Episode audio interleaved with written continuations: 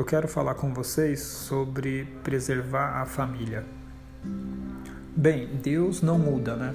Se algo pudesse deixar Deus melhor, ou seja, se Deus pudesse receber um upgrade ou algo tornasse o inferior, ele não seria Deus.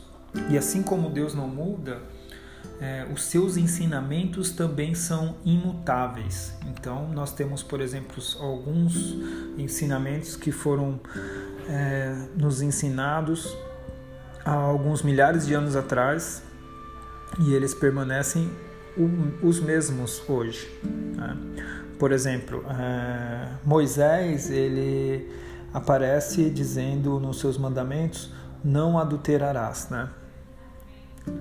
E aí, mil e quinhentos anos depois, é, Jesus, ele diz a mesma coisa: não adulterarás.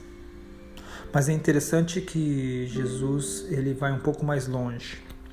Ele não só condena o adultério ato, como ele condena a origem, né, do adultério.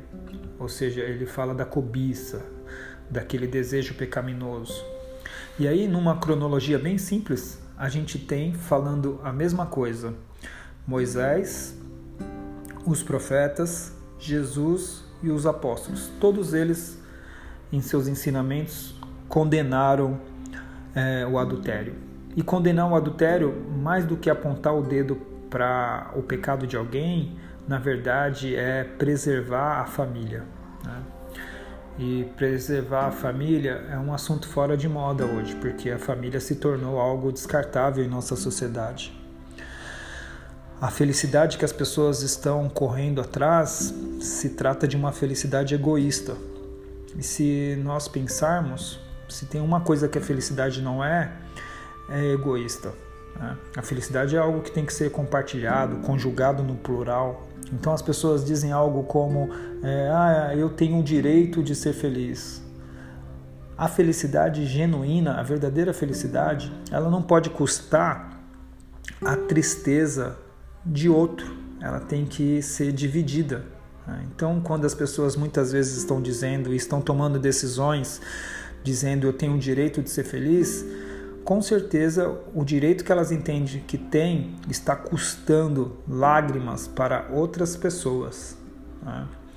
E aí a gente, quando olha para tudo isso, nós nos chocamos diante dessa sociedade que passou a desvalorizar a família, quando todos os ensinamentos que nós temos é justamente ao contrário, preservando-a.